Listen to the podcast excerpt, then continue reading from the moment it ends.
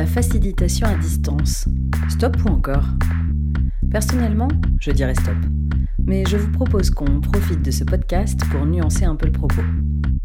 Plus largement, la question du travail, de la créativité, de l'échange sont en jeu.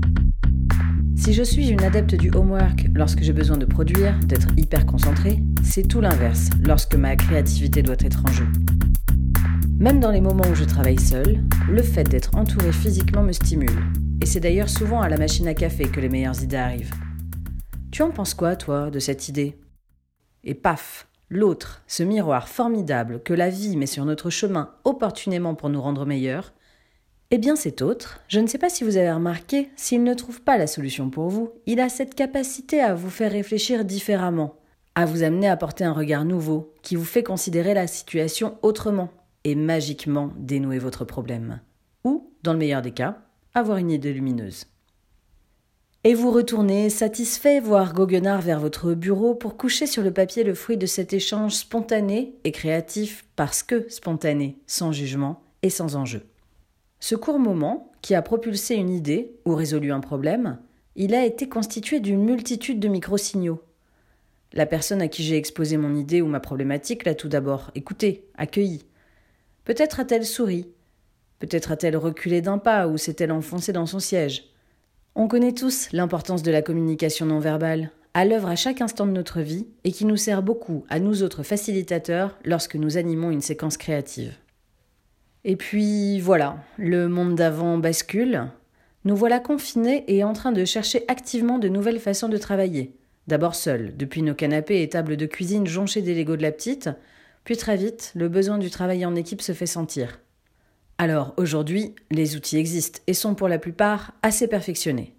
Qui n'a pas vanté les mérites de telle ou telle plateforme grâce à laquelle on peut passer d'un mode plénière en mode atelier avec plusieurs salles, enregistrer les conversations, le fil de chat, etc. Alors on ne va pas parler de ça aujourd'hui, mais tout en bas de cet article se trouve un certain nombre de liens et de références généreusement fournis par nos interlocuteurs. On ne va pas parler de ça, parce que les fonctionnalités c'est une chose, mais quid du fond? Quid de nos intentions, de nos postures, de notre engagement corporel et verbal dans une dynamique d'intelligence collective. Lorsque 16 personnes, ayant toutes coupé leur micro et leur caméra, doivent participer à un atelier créatif, que peut-il exister qui dépasserait l'enjeu d'une simple réunion? Comment désamorcer une situation de lead, faire circuler la parole, tenter de comprendre les dynamiques, voire les tensions qui peuvent bloquer les échanges? Comment interrompre Julie, qui a phagocyté 80% du temps de parole? Comment désamorcer Marc, qui derrière son clavier soutient Julie via le chat, mais sans jamais se montrer? Et comment aider Amélie à retrouver une place, alors qu'on sent bien que ce n'est pas dans son tempérament de se mettre en avant, mais qu'elle a plein de bonnes idées? Pour démêler ces questions et ces enjeux, j'ai fait appel à deux caïds de la facilitation, Alexia Jacques Casanova, fondatrice d'Artisest, et Jean-Baptiste Soubenier, directeur de la MONA, mission des offices de tourisme de la Nouvelle-Aquitaine. Vous entendrez alternativement leur point de vue. Très bonne écoute à vous. Vous pourrez vous en douter, j'ai commencé par leur demander de se présenter. Alors, je m'appelle Alexia Jacques Casanova. Je suis consultante en stratégie culturelle et en action culturelle. Et en effet, je travaille principalement, voire même exclusivement, avec des méthodes dites euh, d'intelligence collective pour faire en sorte que les équipes elles-mêmes puissent trouver des solutions ou des idées. Et euh, je travaille aussi avec des institutions, quand c'est sur le thème d'une action culturelle, évidemment en collaboration avec les publics pour que cette action ou cette médiation puisse être créée de manière euh, harmonieuse entre les besoins du public et les besoins de l'institution sur nos missions à la Mona, euh, on prend différentes casquettes, casquettes d'animateur ou de facilitateur ou de formateur, voire de coach. Et à chaque fois, les postures et l'animation sont, sont différentes. Euh, et ça, on le retrouve aussi bien en présentiel qu'à distance. Et puis, pour rentrer tout de suite dans le vif du sujet, je leur ai demandé euh, quand est-ce qu'ils s'étaient mis à la facilitation en ligne? J'ai pu me frotter en effet à, cet exercice, à des moments de facilitation à distance à plusieurs reprises, de part, alors avant le confinement et pendant le confinement. J'ai vraiment repoussé au maximum le, fait d'en faire un à distance. Parce que je, je trouve que c'est un exercice qui est compliqué pour tout le monde en fait, autant pour le public que pour le facilitateur ou la facilitatrice. parce que l'outil peut être très difficile à prendre en main pour, pour le public en fait. Mais c'est, je pense, une des problématiques les plus importantes, c'est l'accessibilité et la technique. Et ensuite, c'est dur pour la facilitatrice, parce qu'une grande partie de notre travail en tant que facilitateur, c'est quand même d'observer les gens pour, pour pouvoir s'adapter à leurs réactions, aux dynamiques entre les personnes. Et à distance, c'est c'est tellement difficile parce qu'il y a toute une partie justement du, du, langage corporel auquel on n'a pas accès. Certes, je partage complètement le point de vue d'Alix. C'est vraiment pas évident la facilitation en ligne. Mais alors Jean-Baptiste, lui, il y voit plein d'avantages et d'opportunités. Deux points de vue euh, qui sont à prendre en compte, celui du participant bien sûr et celui de l'animateur. Pour les deux, on a l'espace, on a le temps qui sont perturbés, voire re-questionnés. Ça joue sur les capacités d'expression, sur l'écoute, sur les attitudes, sur la concentration même. On fait depuis chez soi, on le fait depuis son bureau, et donc on est dans un univers connu, un environnement connu, donc plutôt favorable à la concentration, qui facilite l'attention. Et donc en avantage, pour être très terre à terre, en revanche, bah, il y a le gros avantage de l'absence de déplacement qu'amène le à distance.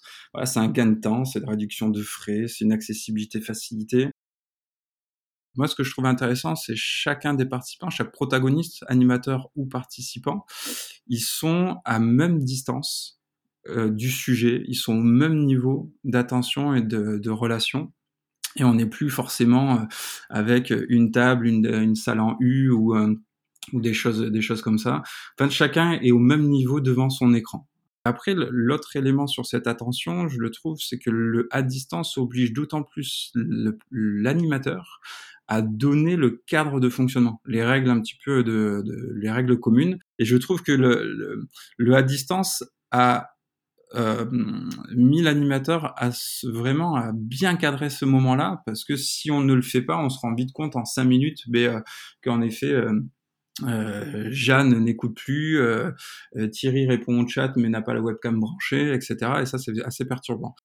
Le à distance, pour moi, c'est une foultitude d'opportunités, euh, que ce soit sur les formats, la durée, la répétition des choses. On peut accompagner sur un temps long, plusieurs fois en trois mois des séquences d'une heure, que plutôt sept heures dans une salle à, à bourlinguer en remue-ménage et euh, le décloisonnement géographique aussi que peut apporter le à distance avec euh, la participation de gens d'univers et de lieux complètement différents ce que ne propose pas de façon plus régulière du, présentiel euh, pour toutes les contraintes que ça peut que ça peut amener. Oui, on est d'accord, il y a plein d'avantages. Et je me suis aussi demandé avec eux, avec Alix et Jean-Baptiste, s'ils en avaient euh, tiré quelque chose pour l'avenir, pour leurs pratiques euh, futures, euh, et est-ce que finalement ce à distance, comme l'appelle Jean-Baptiste, ça allait venir nourrir le présentiel, comme l'appelle Alexia? Absolument, absolument. Ça m'a vraiment fait tirer sur un fil là que je suis en train de, je suis en train de détricoter un pull, pull entier de, de ressources et d'idées. qui justement voilà, vont vraiment m'aider pour, pour le présentiel sur le sur le confinement, on travaille à distance depuis un petit moment, mais on a passé un, une première une des premières sessions à distance après l'excitation du, euh, du confinement. Ça a été de de cadrer le fond et la forme des sessions qu'on allait avoir à distance dans les dans les mois qui allaient euh, dans les semaines qui allaient suivre pour justement ne pas euh, tourner en rond sur une session à distance, mais savoir ce qu'on y fait, ce qu'on y trouve, le temps qu'on y, euh, qu'on y dédie, les objectifs. Et ça nous a permis d'avancer sur des sujets stratégiques de la structure, alors qu'avant, on aurait attendu la réunion d'équipe en présentiel, la réunion mensuelle d'équipe en, en, en présentiel. Ok, donc on voit bien que cette période de confinement qui nous a obligés à, à travailler différemment et à imaginer ces moments de facilitation créatif euh, à distance, ben, ça nous a nourris. Et puis ça nous a amené euh, à nous poser un certain nombre de questions. Mais la question qu'on n'oublie pas de se poser avant tout, c'est quand même celle du fond. Le sens, parce que je pense qu'il y a une dérive qu'on voit énormément dans notre euh, secteur d'activité, c'est de faire des ateliers créatifs pour faire des ateliers créatifs. Et les gens ne sont pas dupes. Enfin, quand tu invites une équipe ou un public à faire un atelier créatif, ils voient tout de suite s'il y a un sens, s'il y a une profondeur derrière euh, l'atelier ou si on les a juste conviés pour dire qu'on les avait conviés. Le, pourquoi, il est extrêmement important et garde en tête que la facilitation, le design thinking, euh, l'intelligence collective, etc., c'est pas, c'est pas des fins en soi. C'est pas des fins en soi, c'est des outils. Et il faut les considérer comme tels. Et il faut vraiment, à chaque fois qu'on organise ce type d'atelier, se demander pourquoi on fait et être le plus transparent possible sur les raisons pourquoi on fait l'atelier. Parce que si on organise un atelier et qu'on n'est pas clair, qu'on n'est pas transparent envers les participants sur le pourquoi on organise cet atelier, il, est impossible que les résultats soient utilisables et que les résultats soient hum, pertinents. J'ai demandé à Jean-Baptiste s'il y avait pour lui euh, un vrai risque, euh, quelque chose d'un peu euh, incontournable à éviter absolument. Je vais faire par la négative, c'est que les, règles communes de fonctionnement, de, vie commune pendant la session ne sont pas, ne sont pas explicitement partagées et connues de tous.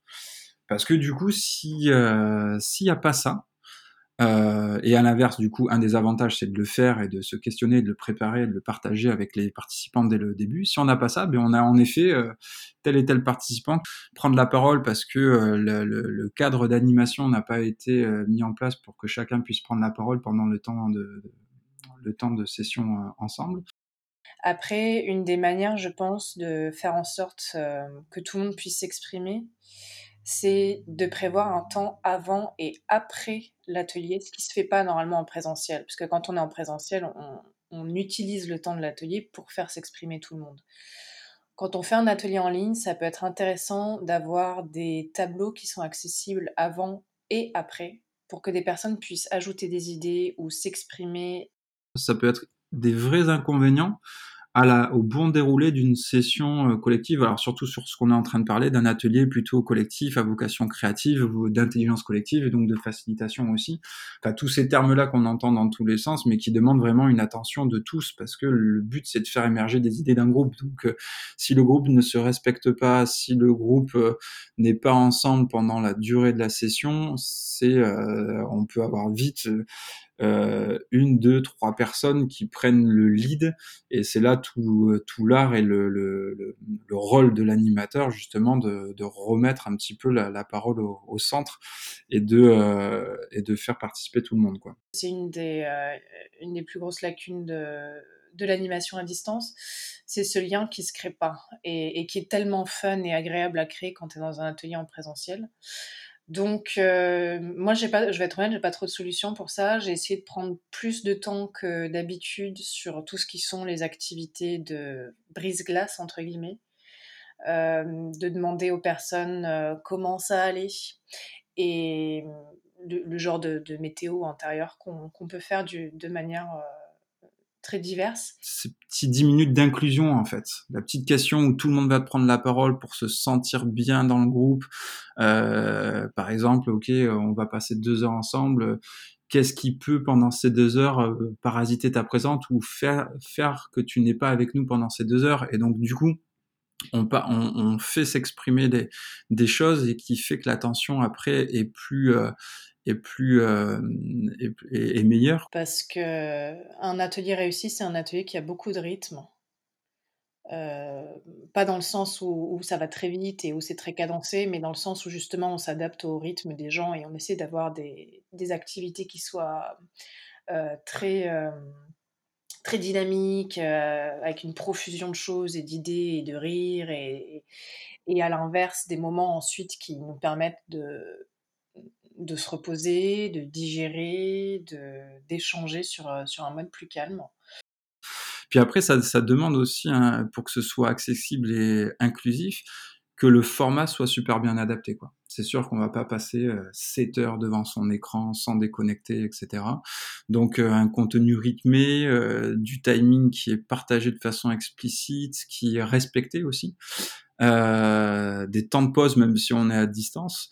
Tout ça sont des éléments hyper importants pour que l'accessibilité, qu'elle soit à la fois matérielle et l'accessibilité de, de mentale pour pouvoir suivre quelque chose à distance, c'est quelques fondamentaux qui sont euh, qui sont hyper importants. Et ça, ça, ça, se prépare quoi. Ça, c'est sûr qu'on peut pas venir euh, sans préparation à des sessions comme ça.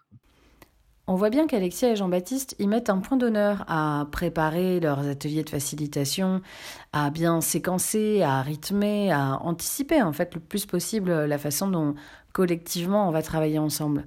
Mais quid du off, de l'impalpable, de ce qu'on ne se dit pas en fait? On, dit souvent la, moitié de, de, ce qui s'apprend de, de, la satisfaction d'une session en présentiel, c'est les temps off en fait, parce qu'il y a énormément d'interactions, le fameux accueil café, la pause du midi, enfin toutes ces choses-là. Euh, je vois plusieurs trucs à, à ça. Déjà, l'objectif vraiment à distance, ça va être de mettre en confiance le groupe. Mais c'est pareil en présentiel. Donc le processus d'animation qui va être euh, proposé euh, afin que le collectif fasse groupe, afin que la parole soit libérée, que les gens s'écoutent bien, tout ça, ça c'est c'est clairement un vrai un vrai challenge et ça revient à ce fameux cadre qu'il faut poser de façon explicite avant avant et au début de la session pour que tout le monde sache dans quel dans quel euh, cadre et dans quelle aventure il, euh, il part. Euh, des, des, des, fonctionnements, des petits trucs et astuces d'animation. Euh, ouvrir la salle virtuelle à distance en amont de la session, un quart d'heure, voire 20 minutes avant, faire, faire limite même le, le petit déj, le, enfin le, l'accueil café off avant l'heure officielle quand on est facilitateur, enfin, l'empathie, l'écoute active, c'est des choses qui sont extrêmement importantes, voire même cruciales. Euh, et mm, en même temps, je pense qu'il ne faut pas hésiter à tester des outils. Et ce qui est, ce qui est génial, c'est que toutes les personnes sont différentes, donc toutes les équipes sont différentes. Et il y a des outils qui vont fonctionner très bien sur des personnes introverties et qui fonctionneront pas du tout sur d'autres personnes introverties. Donc le but, euh, c'est vraiment d'avoir une, en gros une, boîte à outils remplie de choses qu'on maîtrise en tant que facilitateur et qui vont nous permettre de vraiment nous adapter en un clin d'œil euh, quand on est dans un atelier. Ça, et évidemment, bah, ce, ce que tu évoquais, qui sont des, des savoir-faire beaucoup plus humains, des savoir-être, qui sont voilà l'empathie, l'écoute active, l'observation, euh, qui sont des choses extrêmement importantes dans notre métier comme à un moment, un groupe en présentiel peut échapper, une session de production en sous-groupe va permettre de recréer du lien ou des, choses comme ça. Euh, mais aussi, je le vois à distance, quelques éléments qui ont changé les, méthodes d'animation. C'est notamment euh, instituer sur des sessions de facilitation la parole en cercle. Même si elle est là, elle est virtuelle, mais on la, matérialise, on la dessine clairement pour que les gens le, le comprennent. Mais qu'à un moment, il y a toujours sur un questionnement la prise de parole de tout le monde, ce qui permet de garder toujours tout le collectif en, écoute et en expression. Et l'écoute. Enfin, je sais que ça paraîtrait euh, hippie et compagnie, mais euh, le but de ces ateliers, c'est quand même que les gens puissent s'exprimer et donc qu'on puisse s'écouter les uns les autres. Et j'ai vu une phrase il n'y a pas longtemps à laquelle j'essaie de penser à chaque fois et que j'essaie de communiquer aux personnes avec qui je fais des ateliers. C'est l'importance d'écouter les autres avec la même passion avec laquelle on a envie d'être entendu. Mais, mais, pour moi, c'est les mêmes recettes que le présentiel, en fait. C'est vraiment cette, cette, vigilance, mais avec beaucoup plus de préparation et de rythme euh, pour faire que les gens à distance ne décrochent pas du tout. Quoi.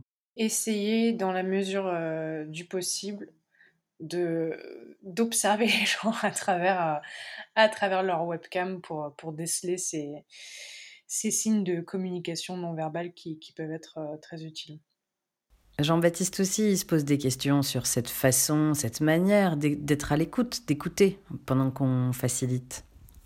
Bah, je trouve qu'elle est plus difficile parce que sur le présentiel, un coup d'œil nous permet de voir la personne qui a décroché ou qui écoute d'une oreille ou on voit dans le blanc de ses yeux qu'elle n'est plus du tout avec euh, avec nous euh, à l'instant T de quand on est en train de, mener les, choses. Donc si une deux personnes euh, échappe en quelque sorte euh, à la dynamique collective. Sur la distance, c'est un peu plus compliqué. D'autant plus compliqué si dès le début la personne n'a pas forcément équipé avec la webcam, etc. Et là, on revient un peu à nos à nos règles de début de pour que ça se passe bien pour tout le monde, bah, il faut que tout le monde soit un petit peu au même niveau avec euh, le son, l'image, euh, etc. Ouais, la technique, ça joue beaucoup quand on met en place un atelier de créativité, une séquence créative, un temps collectif en ligne. J'ai interrogé euh, Alexia et Jean-Baptiste aussi sur cette question de la technique, euh, du numérique, euh, et on s'est demandé ensemble si ça posait pas aussi un petit peu des problèmes d'accessibilité. Éviter les, machines à gaz. Parce que c'est vrai que depuis, le confinement, on a vu une, montagne de, nouvelles ressources, de nouveaux outils, de nouvelles plateformes. Et il y en a qui sont géniales, mais elles sont très très dures à prendre en main. Euh, et donc, euh, autant pour le facilitateur, hein, parce qu'il faut, il faut beaucoup de temps pour les comprendre, mais surtout pour les usagers. Et ça, c'est une question extrêmement importante aussi euh, en termes d'accessibilité. C'est qu'il y a des personnes qui ne sont pas à l'aise avec l'informatique et encore moins avec euh, tous les logiciels qui nous nous semblent extrêmement faciles euh, d'utilisation. Et ça c'est un énorme problème parce que du coup c'est des personnes qui vont décrocher automatiquement et c'est des voix qu'on va pas pouvoir prendre en compte parce que euh, l'outil qu'on utilise n'est pas accessible. Et, c'est une des raisons pour lesquelles je je suis pas hyper fan du 100% numérique. C'était pas plus excluant de faire un atelier en présentiel avec un participant qu'on voulait faire venir de 200 km ou 300 km et qui va avoir un veto de son de son sa hiérarchie ou pour tel ou tel déplacement et qui pourra pas y participer. Là, il y a une accessibilité qui est différente, mais il y a des contraintes qui sont différentes. Ça demande à ce que le participant soit équipé, à la fois au niveau du matériel, au niveau de la connexion, qu'il soit bien installé, euh, à l'écart du bruit, déconnecté de toute interaction qui peuvent être euh, parasites. Ok. C'est quoi alors euh, la règle d'or pour que tout ça, ça se passe bien en définitive? Prendre du temps. Parce que, alors, on pourrait penser que faire des ateliers en ligne, ça va être beaucoup plus rapide que des ateliers en présentiel. C'est complètement faux ça prend beaucoup plus de temps. Donc prévoir une marge de manœuvre euh, en termes de planning beaucoup plus importante que pour un atelier en présentiel. Prendre ce temps d'accompagnement du participant avant qu'il rentre dans la salle, de voir la séquence du avant, pendant, après vraiment comme un ensemble, parce que euh, ça rejoint un des avantages que je, que je citais plus haut, ben, il y a vraiment une, opportunité en fait d'associer cette session à distance avec une ressourcerie à distance, avec euh, un groupe social qui peut être euh, ouvert pendant une durée limitée bien au-delà des, euh, des, deux heures passées sur une session euh, de, de, facilitation. Et vu du point de vue du facilitateur ou de la facilitatrice, c'est comment en fait? C'est plus facile C'est compliqué? En ligne, c'est beaucoup plus difficile d'improviser et de t'adapter qu'en présentiel parce que justement, tu, dois euh, créer tous ces environnements euh, interactifs. Donc, il faut que tu prépares ton atelier, que tu prépares les slides ou les tableaux interactifs pour que les gens puissent facilement les prendre en main. Et moi, ça arrivé récemment dans un atelier. On se rend compte au milieu de l'atelier, en fait, c'est pas la question à laquelle on a envie de répondre. On a plutôt envie de se pencher sur tel sujet. Là, si j'avais été en présentiel, c'est super facile. Tu as un mur blanc, tu sors des post-it, euh, une nouvelle feuille, enfin, on, on, peut tout de suite pivoter. Alors que en ligne, c'est super compliqué parce que j'ai pas eu le temps de créer euh, l'environnement interactif qui va nous permettre d'avoir cette discussion. Donc, il faut basculer sur un autre outil, il faut réexpliquer aux gens comment on pense qu'on va pouvoir avoir cette discussion euh, via des outils numériques. Je vois. Et toi, Jean-Baptiste, t'en as eu des pains? Des vrais gros pains? Des plus gros pains qu'on a eu le plus gros pain, c'est, euh, c'est, euh, on est en train de parler, mais en fait, on est l'animateur, mais euh, on n'a plus de réseau chez soi. Donc là, on, a perdu tout le monde, sauf qu'on s'en rend compte une bonne minute après que, que plus personne, que tout le monde est figé sur sur l'écran. Donc là, pour récupérer tout le monde, c'est un peu plus un peu plus complexe. Le plus gros pain, c'est celui qui arrive, mais qui qui qui a pas de micro, qui a pas de webcam, qui entend juste au niveau haut-parleur et qui converse par le chat de conversation, alors que tout le reste du groupe est plutôt en webcam, en micro et en audio. Donc ça, ça prend une énergie de dingue pour pouvoir jongler. On est un peu schizophrène entre un chat d'un côté, un Google Doc de l'autre, euh, sa webcam en face. Euh, et puis s'il s'avère qu'on a lancé un web service comme Mural qui permet de faire un mur de post-it ou autre, alors là, c'est la, la folie. Question facilitation. Alexia, Jean-Baptiste, on est en 2020. Les post-it, stop ou encore? Euh, On peut stopper on peut stopper, on trouvera autre chose. On pourra, on pourra trouver autre chose sans, sans, problème. Encore un mec, parcimonie. Mm, c'est quelque chose qui est très utile et, euh, et les post-it, euh, il y a des post-it recyclés et recyclables. Donc j'invite tous les facilitateurs et les, facilitateurs, pardon, les facilitatrices à, s'équiper de, de, ce genre de, de post-it. C'est enfin, ça reste quand même hyper utile. Mais je pense qu'il y a plein de manières de, faire différemment. Et c'est un peu justement un challenge qui est intéressant quand on est facilitatrice, c'est d'imaginer des, des, nouvelles activités, des nouveaux formats, des nouveaux, des nouveaux supports et des nouveaux outils. Donc voilà, je dirais encore, mais avec parcimonie. Le, gros avantage, euh, et ça, marche sur du présentiel ou, à distance, c'est qu'il y a largement assez d'outils, de techniques et de processus de facilitation qui peuvent mettre clairement de côté euh, le, post-it. Je peux te donner un exemple sur, le, sur la distance. Euh, laisser le temps aux gens d'exprimer les choses sur une feuille de papier face à leur écran et que ça, en fait, on leur dit, bah, ce que tu as exprimé, tu le gardes pour toi.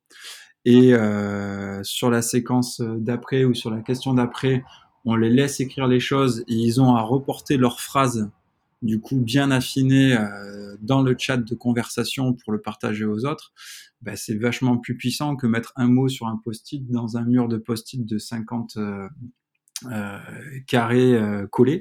Pour conclure, on s'est posé la question ensemble de se dire Ok, jusque-là, on a été contraint de tout faire à distance parce qu'on était confinés et les déplacements sont restés encore difficiles. Et si ça devait rester comme ça, euh, comment est-ce qu'on le vivrait? Comment est-ce qu'ils le vivraient, euh, Alexia et Jean-Baptiste?